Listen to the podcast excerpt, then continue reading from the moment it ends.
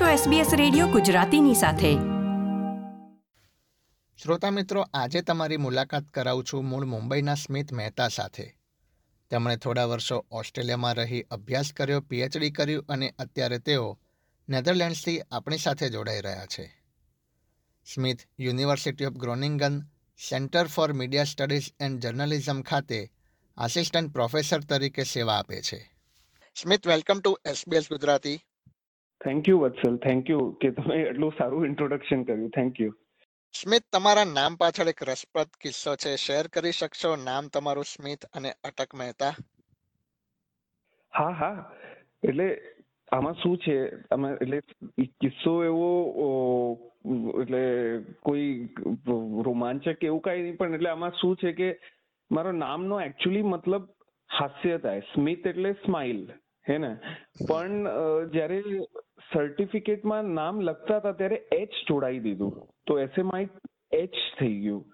અને હવે જ્યારે ઓસ્ટ્રેલિયામાં આવ્યો આટલા ટાઈમ પછી, તો બધા કે કે યાર આ બે સરનેમ લઈને કેમ ફરે છે? હેને તો હવે પછી એના પછી એટલે નેધરલેન્ડ્સમાં આવ્યો. નેધરલેન્ડ્સમાં બધાનો લાસ્ટ નેમ સ્મિથ હોય ટિપિકલી તો અહીંયા બે લાસ્ટ નેમ તો બધા મને કે કે hello dear Mehta how are you તો એ લોકોને એમ જ લાગે કે મારું પહેલું નામ મહેતા છે. તો પ્રોબ્લેમ એ છે. પણ હવે એ ચેન્જ કરવું તો એટલે બહુ મુશ્કેલ થઈ જશે. એટલે સ્મિત તમે જે વિષય પર પીએચડી કર્યું છે એ વિષય કેમ પસંદ કર્યો? એના વિશે થોડી વાત કરશો? હા એટલે પહેલા તો હું કહી દઉં કે એટલે મારો જે વિષય હતો હું જે પીએચડી કરવા માટે ક્વીન્સલેન્ડ યુનિવર્સિટી ઓફ ટેકનોલોજી ઓસ્ટ્રેલિયામાં આવ્યો. અને બેસિકલી ટ્વેન્ટી સેવન્ટીનમાં મને એક ચાન્સ મળ્યો કે અમારા જે એક સુપરવાઇઝર છે સ્ટુઅર્ટ કનિંગહેમ અને કેવિન સેન્સન એટલે એ લોકોનું એક પ્રોજેક્ટ હતું એટલે સોશિયલ મીડિયા એન્ટરટેનમેન્ટ પર. તો મેઇન તો સ્ટુઅર્ટ કનિંગહેમનું પ્રોજેક્ટ હતું કે એ લોકોને ક્રિએટર એટલે એ લોકો એવા ક્રિએટર્સને રિસર્ચ કરવા માંગતા હતા જે ઓનલાઈન યુટ્યુબ એટલે અને નેટફ્લિક્સ અને એમેઝોન પ્રાઇમ વીડિયો ને આ આ બધા સ્ટ્રીમિંગ સર્વિસીસ પર કામ કરતા હતા. તો એ લોકોનું મેઇન તો પ્રોજેક્ટ હતું યુટ્યુબ પર. અને એ લોકો વિચાર કરતા હતા આ ઇન્ડિયાને કઈ રીતે આપણે રિસર્ચ કરવું જોઈએ? અને એમાં મારો લક એ થયો કે હું ત્યારે અપ્લાય કરતો હતો પીએચડી માટે. અને હું Mudra institute of communication Ahmedabad. ત્યાં હું રિસર્ચ એસોસિએટ તરીકે કામ કરતો હતો એક બે હજાર સોળથી સત્તર વચ્ચે. અને હું બહુ ગાંડાની જેમ અપ્લાય કરતો હતો કે ક્યાંક આપણે મળી જાય અને ક્યાં પીએચડી મળે તો સ્કોલરશિપ ના મળે. સ્કોલરશિપ મળે તો પીએચડી પોઝિશન ઓપન નથી. તો એવી રીતે થઈને પછી ઓસ્ટ્રેલિયા લાગ્યું. અને ઓસ્ટ્રેલિયામાં ત્યાં બેસિકલી એ લોકોએ ચાન્સ આપ્યો. તો મારો પ્રોજેક્ટ એવો હતો બેસિકલી કે મને યુટ્યુબ અને નેટફ્લિક્સ પર કઈ રીતે લોકો ક્રિએટ કરે છે કોન્ટેન્ટ અને કઈ રીતે એ લોકો પોતાનો કરિયર બનાવે છે, એની પર મારું રિસર્ચ હતો કે, ચલો ઠીક છે, આપણે સમજી ગયા કે બોલિવૂડ છે અને આપણા એસ્ટેબ્લિશ કરિયર નથી, જે વી લોગર્સ છે, જે સ્ટેન્ડ અપ કોમેડિયન્સ છે, જે જે યુટ્યુબ પર સ્કેચ બનાવે છે, ને નાના નાના ટીવીએફ છે કોમેડી ફેક્ટરીના છે કે તો એ લોકોનું સર્વાઈવલ કઈ રીતે થાય છે, એ લોકો કઈ રીતે પોતાનું કરિયર બનાવે છે, તો એ એ મારો રિસર્ચ ક્વેશ્ચન હતો. તો એ બેસિકલી મેં ઓસ્ટ્રેલિયામાં બે હજાર સત્તરથી બે હજાર એકવીસ સુધીમાં મેં મારી પીએચડી એની પર કરી. બેસિકલી ટાઇટલ છે Indian news screen ecology Indian news screen ecology digital transformation of media industry in India Smit Hindi film અને ટીવી પ્રોડક્શનમાં પણ તમે કામ કર્યું છે તો એમાં કેવી રીતે જોડાયા? ત્યાં કેવો અનુભવ રહ્યો તમારો?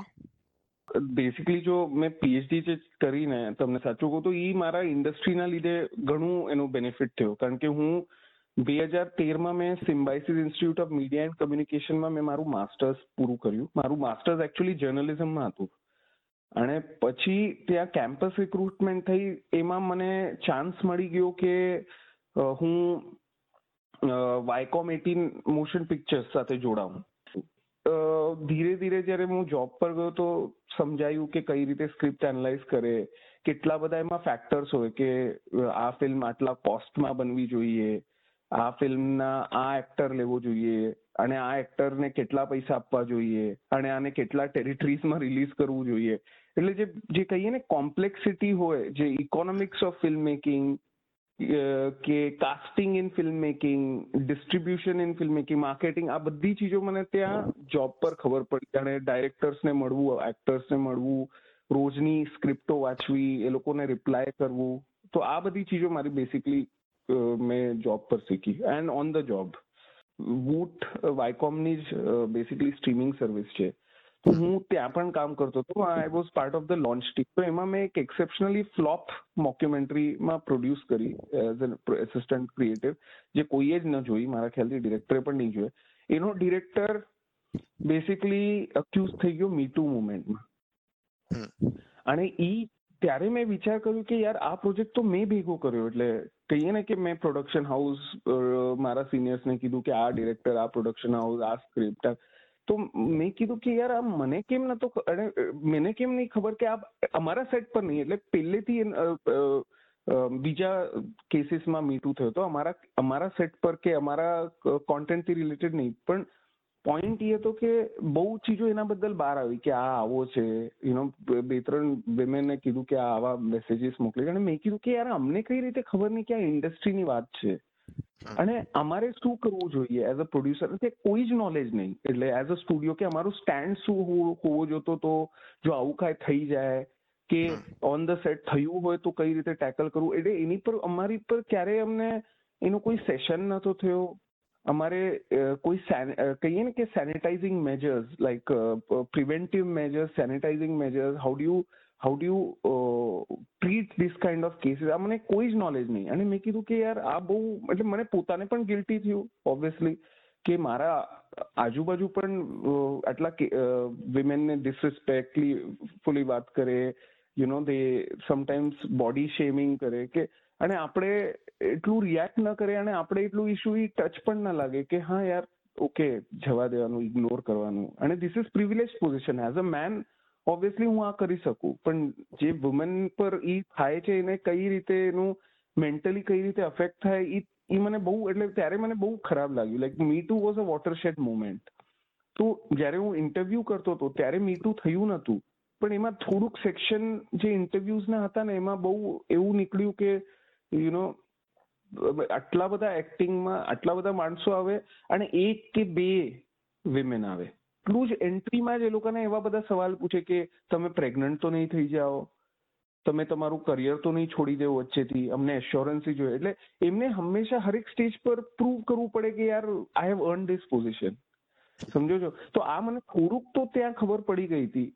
પછી મેં એના પછી જ્યારે હું જર્મનીમાં આવ્યો, અને મેં જ્યારે જર્મનીમાં મને એક ફેલોશિપ મળી સેન્ટર ફોર એડવાન્સ ઇન્ટરનેટ સ્ટડીઝથી ત્યારે મેં ડિસાઇડ કર્યું કે મને આની પર યુ નો ફૂલ બ્લોન એક પ્રોજેક્ટ કરવો છે, એક રિસર્ચ આર્ટિકલ લખવો છે.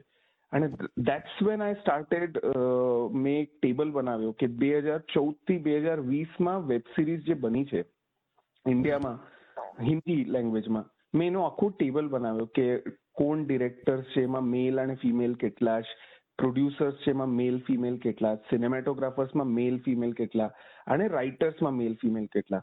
તો એમાં રિસર્ચમાં એવી રીતે આવ્યું કે ટ્વેન્ટી પર્સન્ટ ખાલી વિમેનને ચાન્સ મળે છે ઓવરઓલ એટલે આ સ્થિતિ હતી. અને લોકો શું કે ખબર છે ને? એટલે તમે તો આ વાંચતા પણ હશો કે, અરે સ્ટ્રીમિંગ સર્વિસ આવ્યું you know people can express themselves freely અને બહુ બધી ઓપોર્ચ્યુનિટી ઓપન થઈ.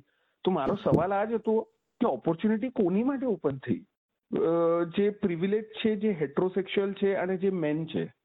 સ્મિત તમારો સ્ટડીમાં પણ તમે મેન્શન કર્યું છે કે જોબ્સની એવી રીતે એડવર્ટાઇઝ કરવામાં આવે જે આપે વાત કરી કે એમાં મહિલાઓને સીધી રીતે બાકાત કરવામાં ના આવે પણ એવી જોબ એપ્લાય કરવાની હોય કે જેમાં એ લોકો ક્યારે પસંદ જ ના થાય. તો એના વિશે થોડું વાત કરી શકો? હા એટલે આમાં પ્રોબ્લેમ ઘણા બધા લેવલ્સ પર છે અને ડિપેન્ડિંગ ઓન તમે કયા પ્રોફેશનમાં આવો યુ નો એટલે સિનેમેટોગ્રાફર આવો કે તમે પ્રોડ્યુસર હો એની પર ડિપેન્ડ કરે. એટલે જેવી રીતે હું તમને એક એક્ઝામ્પલ આપું. હું હવે તમને ઓબ્વિયસલી મારા જે ઇન્ટરવ્યુઈસ છે એને આઈડેન્ટિટી તો રિવીલ ના કરી શકું પણ એટલે મને એક ડિરેક્ટર કે જેવી રીતે ફોર એક્ઝામ્પલ ઈ વિમેન છે. એ કે મારે છે ને મેનની તરીકે જોરથી બરાડા પાડવાનું કે કંટ્રોલ બતાડવા માટે મારે બહુ આમ મેન તરીકે બિહેવ કરવું પડે. તો જ જઈને લોકોને વિશ્વાસ થાય કે હું કંટ્રોલ કરી શકું સેટ એટલે જો વિમેન ડિરેક્ટર હોય તો પેલા જ એને એની પર ઓલું સ્ટિગ્મા હોય કે અરે આ તો નહીં સંભાળી શકે યાર, આ થોડી સેટ સંભાળી શકે. સેટ સંભાળવા માટે તો માણસ જોઈએ. સમજો છો?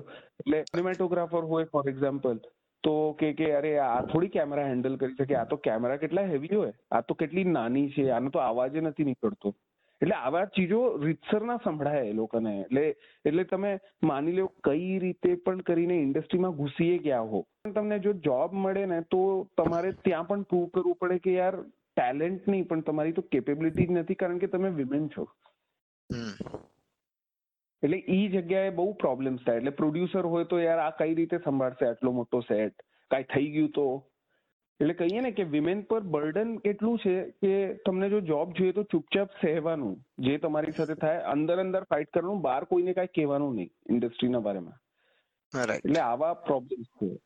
સ્મિત તમે ગુજરાતી ડિજિટલ કન્ટેન્ટ મેકર્સ પર પણ એક અભ્યાસ કર્યો છે. તો એની વાત કરશો એમાં મહિલાઓની સ્થિતિ વિશે પણ થોડી માહિતી આપી શકો? અભિષેક જૈન જો તમને ખબર હોય ડિરેક્ટર જેને કેવી રીતે જઈશ બે ને હું એમની સાથે બહુ ટચમાં હતો જ્યારે હું ઇન્ડસ્ટ્રીમાં હતો. જે ગુજરાતી ઓનલાઈન કોન્ટેન્ટ ક્રિએટર્સ છે એનું એક ફિક્સ્ડ ઓડિયન્સ થઈ ગયું છે. આ એક જે ચીજ છે કે લેંગ્વેજ ને લોકોને તમે ક્યાંય કોયા કન્ટ્રી પણ જાઓ પણ તમારા લેંગ્વેજથી જોડેલું તમારું કલ્ચર છે કે હવે આપણે ગુજરાતી હાઉસ હોલ્ડ કે તો કેવા ટાઈપનું જમવાનું હોય, ઘરમાં કઈ રીતે વાતો કરે. હવે ઈ તમે જ્યારે ટ્રાન્સલેટ કરો હિન્દીમાં તો એનું જે જે મજા છે એની ઘણી ચીજોની જે કોમેડી છે એ નીકળી જાય.